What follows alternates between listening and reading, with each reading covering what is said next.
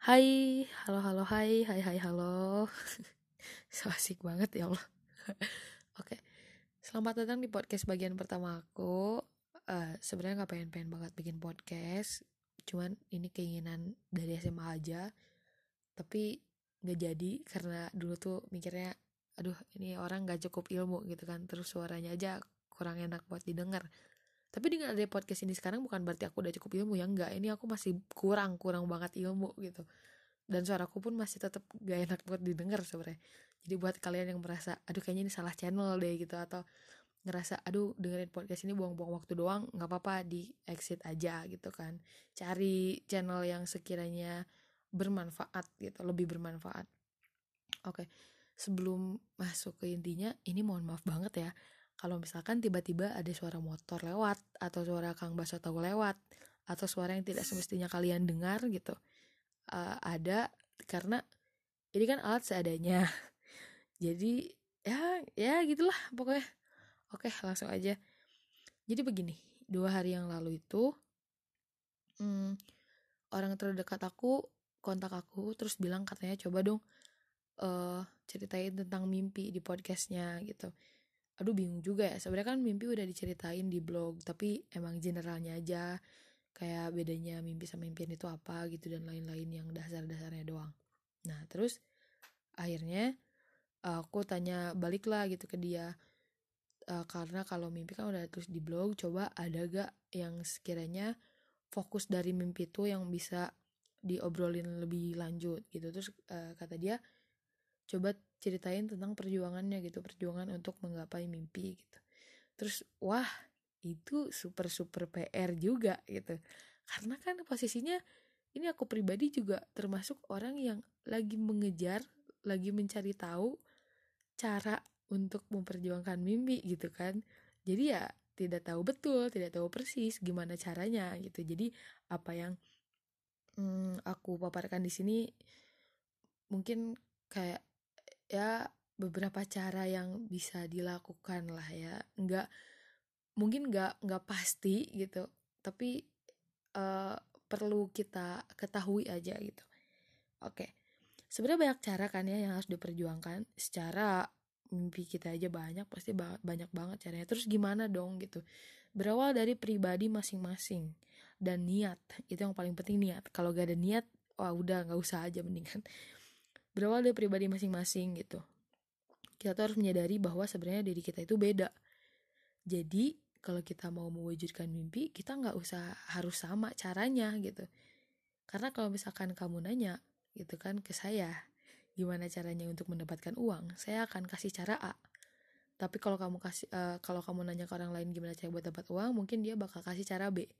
Ya gak ada yang benar, gak ada yang salah, dua-duanya bisa dilakukan, cuman ya itu kan gimana pribadi masing-masing, karena kita tuh tiap pribadi punya cara yang berbeda gitu, sifat kita aja beda, kita punya kemampuan beda, keahlian beda, bakat juga beda. Oh ya jangan lupa sesuaikan, sesuaikan yang sekiranya apa ya, yang kita lakukan tuh sesuai dengan kemampuan dan keahlian dan juga bakat gitu loh. Uh, ini jadi inget menyinggung tentang apa ya, menyinggung tentang kita tuh harus uh, menerima perbedaan kita, bahwa kita itu beda dengan orang lain. Ingat kata Panji, ya Panji Pragiwaksono, aku pernah baca di sosial media, katanya jahatnya pendidikan di Indonesia adalah ketika setiap anak tidak bisa yakin bahwa dia berbeda dengan orang lain. Setuju gak sih? Kalau aku pribadi setuju, karena kadang sampai sekarang pun aku mikir kalau aku tuh harus sama kayak cewek-cewek lain kebanyakan. Jadi aku tuh ngerasa kalau aku tuh salah gitu. Padahal mungkin ya gak salah sebenarnya gitu kan. Ya aku aja yang tidak bisa uh, yakin kalau aku tuh sebenarnya beda. Karena dari dulu kan kayaknya kita dididik untuk sama gitu. Jawaban aja harus sama gitu. Ya jelas. Tapi maksudnya kayak ya pendidikan di kita tuh kayak menuntut kita tuh untuk menjadi pribadi yang sama gitu, kayak gitu gitu gitu. Sebenarnya kan enggak gitu. Jadi mulai yakinin diri aja kalau misalkan diri kita itu sebenarnya berbeda. Jadi cara apapun yang kalian ambil tuh enggak ada enggak ada masalah gitu. Apa aja silahkan dicoba. Silahkan untuk dicari cara-caranya gitu.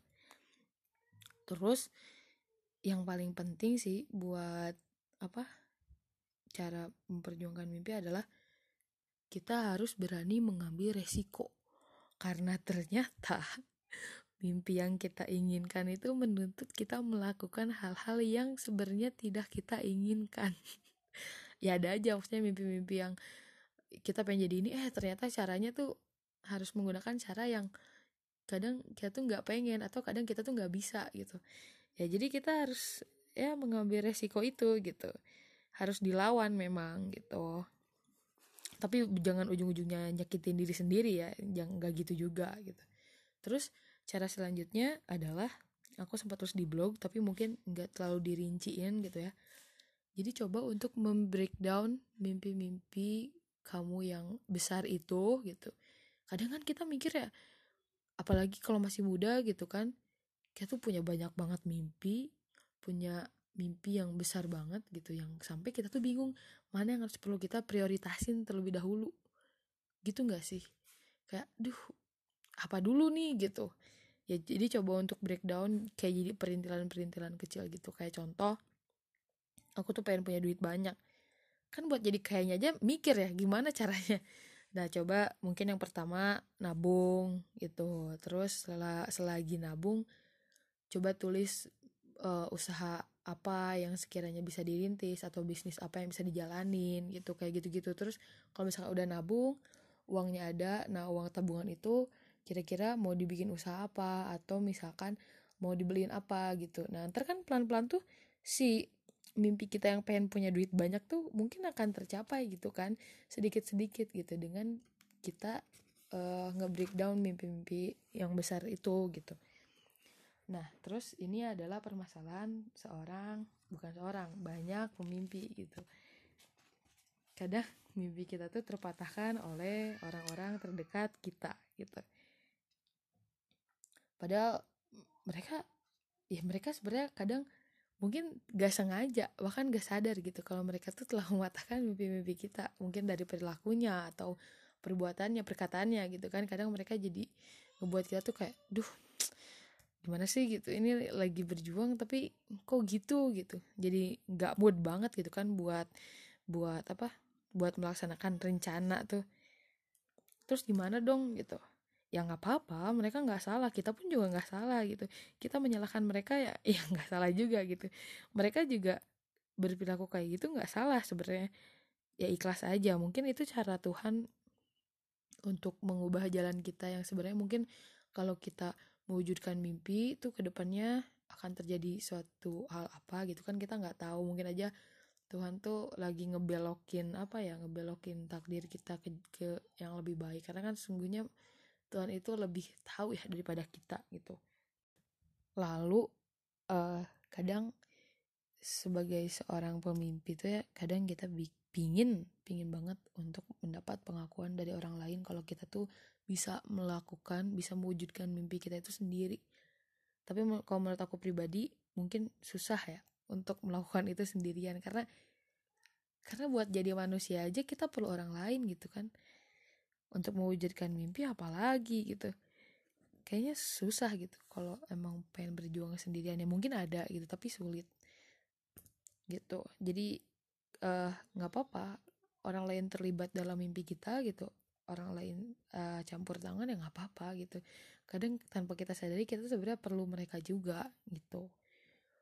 Terus ada juga nih yang kadang kita lagi berjuang, terus ada apa ya, boosternya tuh kayak motivasi gitu kan, motivasi dari orang terdekat lah, orang sekitar, teman apa siapa, sahabat, pacar kali ya, bisa gitu kan. Kadang motivasi-motivasi kecil dari mereka tuh jadi jadi apa ya, jadi meyakinkan kalau kita sebenarnya bisa gitu buat mengejar mimpi gitu. Tapi yang paling penting kalau kataku nih, motivasi yang paling penting adalah diri kita sendiri gitu. Karena kalau misalkan orang lain udah ngasih motivasi tapi kitanya gak yakin kan kayak percuma gitu. Kita juga harus bisa meyakinkan diri kita sendiri, harus bisa memotivasi diri kita sendiri. Kayak contoh nih ya, aku tuh sering banget mikir kayak gini.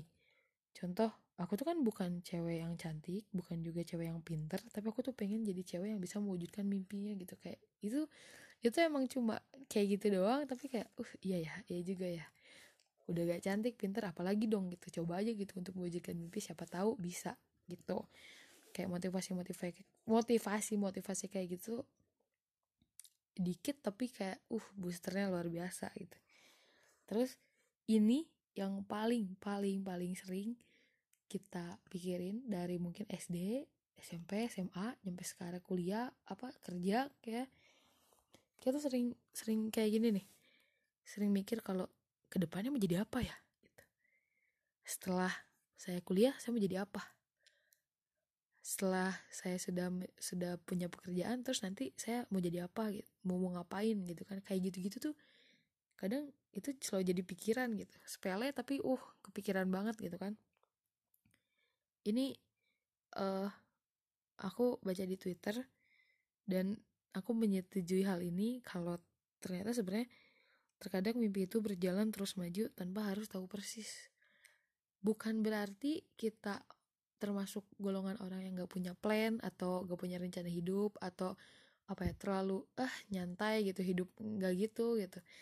Kadang emang mimpi gak, gak, gak harus begitu persis dengan apa yang kita inginkan gitu loh.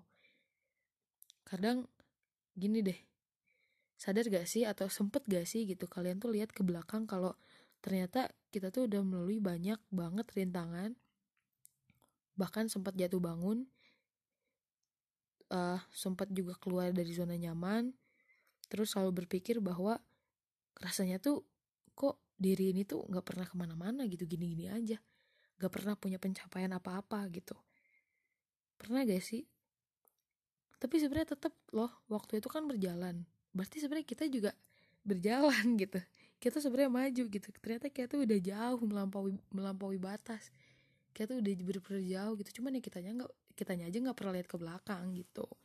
Jadi ya coba untuk lihat ke belakang gitu, kalau sebenarnya kalian tuh mungkin ini lagi ada di proses untuk mewujudkan mimpi yang sebenarnya nggak perlu tahu nggak perlu tahu bukan nggak perlu tahu nggak perlu persis dengan mimpi yang apa kita mimpi yang kita inginkan gitu loh.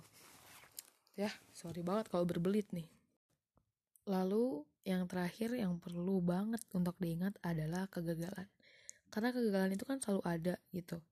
Jadi uh, kadang sampai kita tuh kalau udah gagal tuh gak mau buat lanjut gitu. Gak mau buat lanjut hidup. Gak mau buat lanjut ngejar mimpi gitu sampai segitunya gitu kan, karena ketemu kegagalan. Tapi kalau kita sadar, kegagalan itu selalu meninggalkan pelajaran dan mengajarkan bahwa ada jarak yang perlu ditempuh dari setiap perjalanan. Mereka yang terus menghadapi kegagalan adalah mereka yang memiliki banyak pengalaman. Jadi kalau kalian memang menerima kegagalan secara tidak langsung, kalian menerima pengalaman yang banyak banget yang bisa dijadiin pelajaran sampai kayak gitu gitu. Jadi kalau kalian gagal ya gak apa-apa, coba lagi. Meskipun kalian udah melakukan segala cara sampai resiko terberat pun udah dilakukan gitu, kalau gagal ya gak apa-apa, coba lagi. Kalian punya pengalaman yang bisa jadikan pelajaran kan dari situ. Oke, mungkin segitu aja gitu kan ya. Semoga bermanfaat.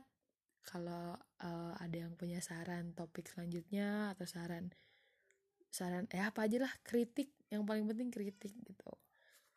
Itu aja mungkin podcast kali ini. Ingat kalau gagal, coba lagi. Oke? Harus siap, harus siap untuk gagal. Oke guys, terima kasih banyak. Super super terima kasih. Ini kalau podcastnya beneran gak jelas, beneran minta maaf banget.